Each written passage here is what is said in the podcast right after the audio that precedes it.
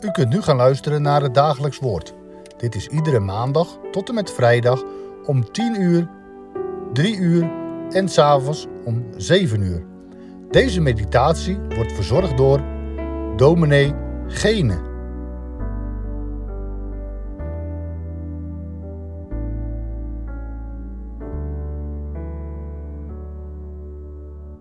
Goedendag luisteraars naar het dagelijks woord. In de afgelopen tijd hebt u steeds gelezen vanaf 5 december in de Torah, de vijf boeken van Mozes, Genesis, Exodus een aantal keren, tweemaal uit Leviticus. Gisteren ging het ook over nummerie en vandaag weer over nummerie. En dan zullen er nog twee woorden, gedeelte uit de schrift, uit Deuteronomium volgen. Profetieën aangaande de Messias, zou je kunnen zeggen. Beloften aangaande de komende Messias. En zo is dat ook vandaag een woord. Nummer 24, vers 17 tot en met 19 lezen we. Nummer 24, vers 17 tot 19. Daar horen we uit de mond van Biliam, ik begin even eerder bij vers 15. Toen hief hij zijn spreuk aan en zei: Biliam, de zoon van Beor, spreekt. De man van wie de ogen geopend zijn, spreekt. Hij die de woorden van God hoort, spreekt. En die de kennis van de Allerhoogste weet. Die het visioen van de Almachtige ziet terwijl hij neervalt met ontsloten ogen. En dan volgt, ik zal hem zien, maar niet nu. Ik zal hem aanschouwen, maar niet van nabij. Er zal een ster uit Jacob voortkomen, er zal een scepter uit Israël opkomen, hij zal de flanken van Moab verbrijzelen en alle zonen van Set vernietigen. Edom zal bezit zijn en Seir zal bezit zijn van zijn vijanden, maar Israël zal kracht uitoefenen. Uit Jacob zal hij heersen. Wie ontkomt uit de stad, zal hij ombrengen. Tot zover dit gedeelte uit het boek Numeri. Het gaat over Biliam, die wonderlijke figuur waarvan we lezen Numeri, alleen maar daar gaat het over hem. Daar wordt zijn geschiedenis verhaald. Hoe hij, ja, wie is hij? Hij wordt getekend als een profeet en ook tegelijkertijd als een waarzegger. Ergens in Mesopotamië. Dat, dat was natuurlijk wonderlijk dat dat zich in die ene man verenigde waarzeggerij, zoals dat onder de heidenen gebeurde.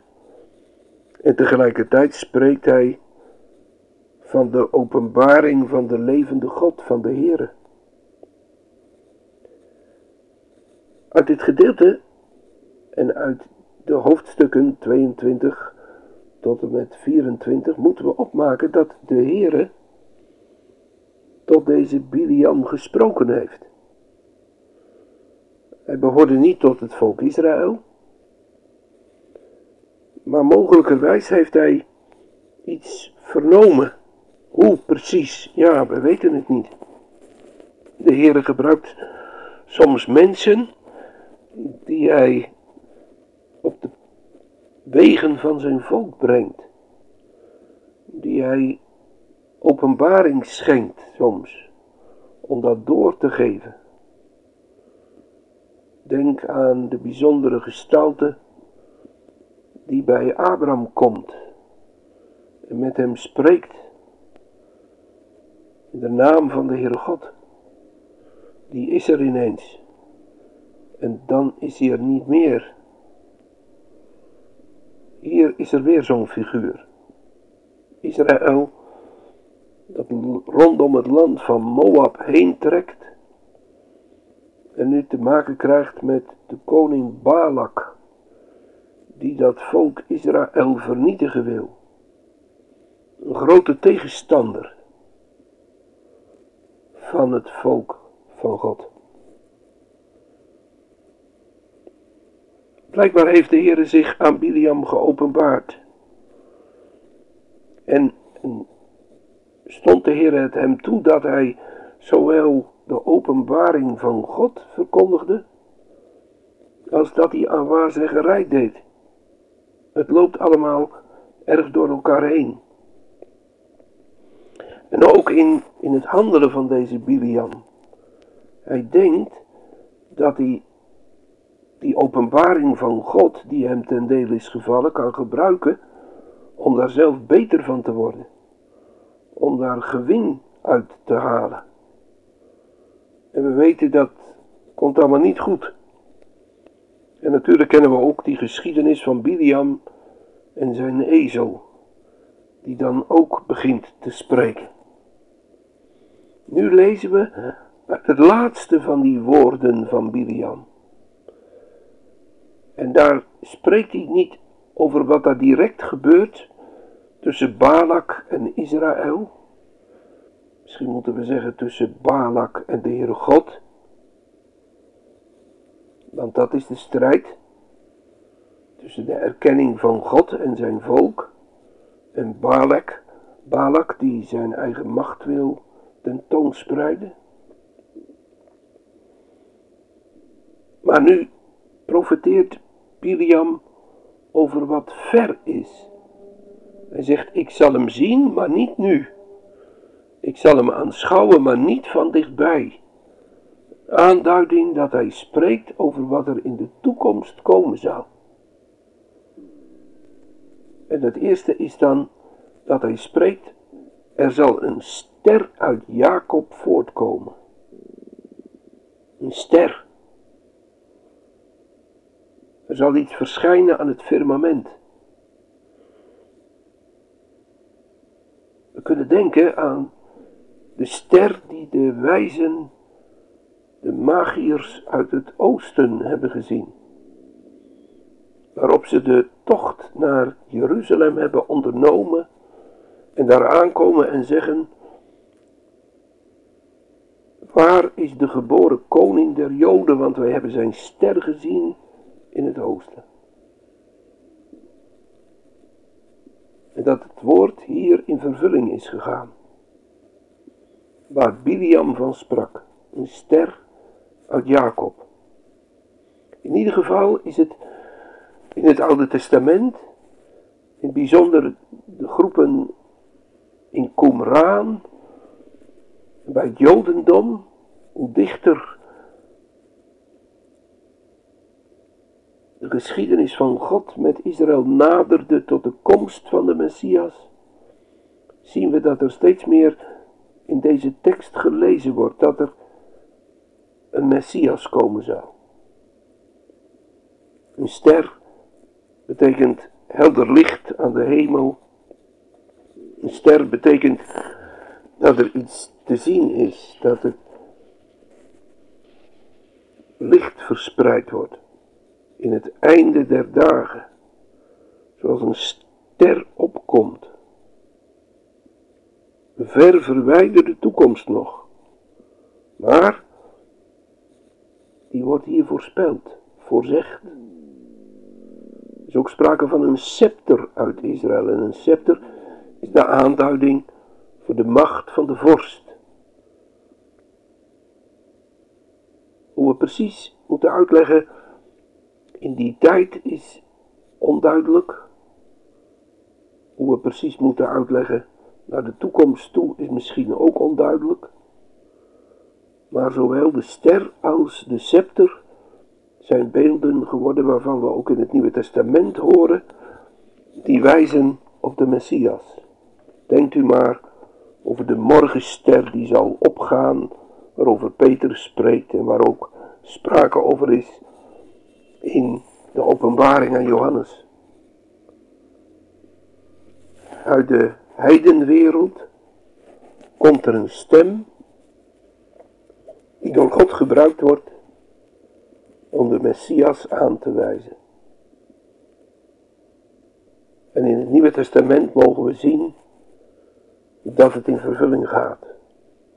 Woorden over een komende Messias. Wij leven toe naar het kerstfeest. Om te gedenken dat de Zoon van God geboren is, als mens in deze wereld gekomen is, van vlees en bloed, ons in alle dingen gelijk geworden, uitgenomen de zonde. Maar hij wordt aangekondigd als een ster, en als een scepter, als groot, als geweldig, als machtig. Israël mocht er al iets van ervaren.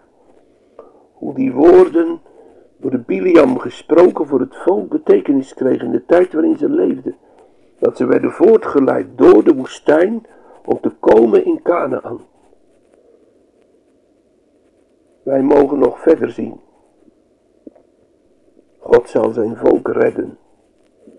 En daartoe doet hij deze ster opgaan.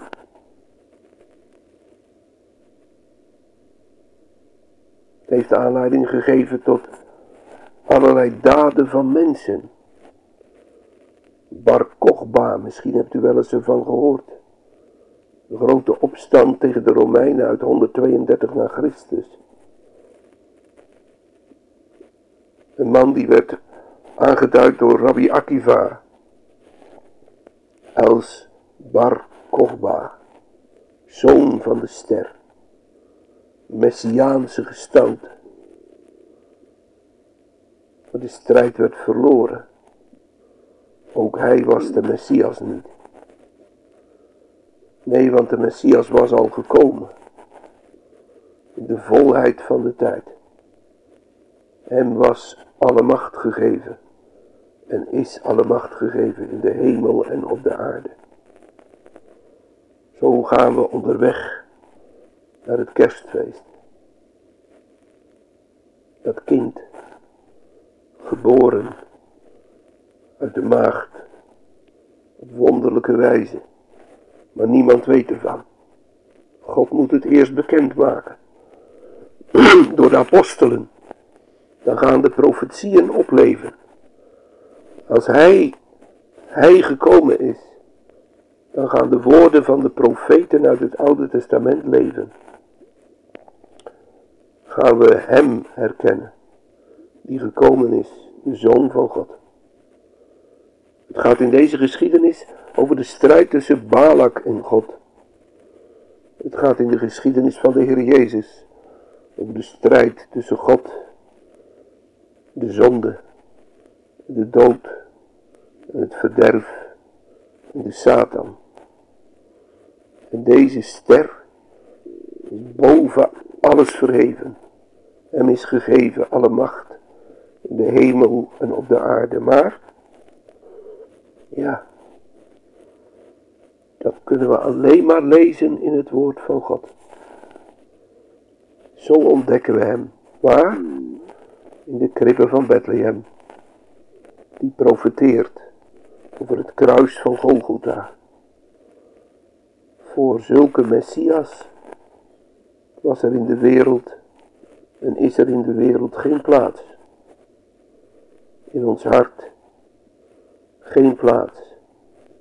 We moeten erdoor overwonnen worden, ingewonnen, gewonnen door het werk van dit kind. Dat zegt, ik ging uw weg. Ik ging de weg van het kruis. Ik ging de weg van de verzoening. Om u met God te verzoenen. En u het eeuwige leven te schenken. Wat een ontdekking mogen we doen. Als we dat kind mogen aanschouwen. In de kribben van Bethlehem. En te geloven. Hij is koning. Hij is de ster uit Jacob.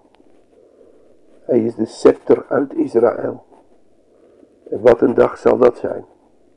En die komt. Daar zal God voor zorgen. Dat Israël het ziet. Jezus, Yeshua, is de ster uit Jacob, is de ware zoon van de ster, de Zoon van God. Hij schittert. En op die dag, als hij wederkomt, dan zullen Joden en heidenen hem aanbidden en eeuwig loven, omdat hij de koning is, ster die regeert. Hoe groot, hoe heerlijk is zijn naam. Zullen we samen nog de Heere danken en bidden. Heere, we danken u weer een nieuwe dag. Mogen wij uit uw hand ontvangen, mochten wij uit uw hand ontvangen, en gelang we samen bidden op welk tijdstip op de dag voor u is duizend jaar als een dag, is een uur als een eeuwigheid. Heer, bij u mogen we gezamenlijk komen. Wat een wonder is dat. Om te horen van die ene naam, van de ster uit Jacob, van de Messias, die gekomen is. En die komt. Die dichtbij is in het woord. En die nog veraf is. De dag van de wederkomst. En die nadert. Die is ook dichtbij. Want u hebt het beloofd. Dat u terugkomt op de wolken van de hemel. En uw koninkrijk zult stichten. Heren, dat we dan mensen mogen zijn. Die in dat kind in de kribbe de ster uit Jacob mogen ontdekken. De beloofde Messias. En u geloven op uw woord. Dat u alles volbracht hebt. En daarom dat we bij u mogen schuilen. Om eeuwig geborgen te zijn. En heren, dan mogen we ook hoop hebben en, en moed in de tijd waarin we leven, waarin zoveel onrecht en ongerechtigheid gedaan wordt en waar zoveel mensen het onderspit delven en onderdrukt worden. Dat u een God bent die het leven schenkt voor een ieder die u aanroept in de nood. Hoor ons, ontferm u over deze wereld. U bent de koning van de wereld doe uw koninkrijk komen. Maranatha. Amen. Ik wens u een goede dag.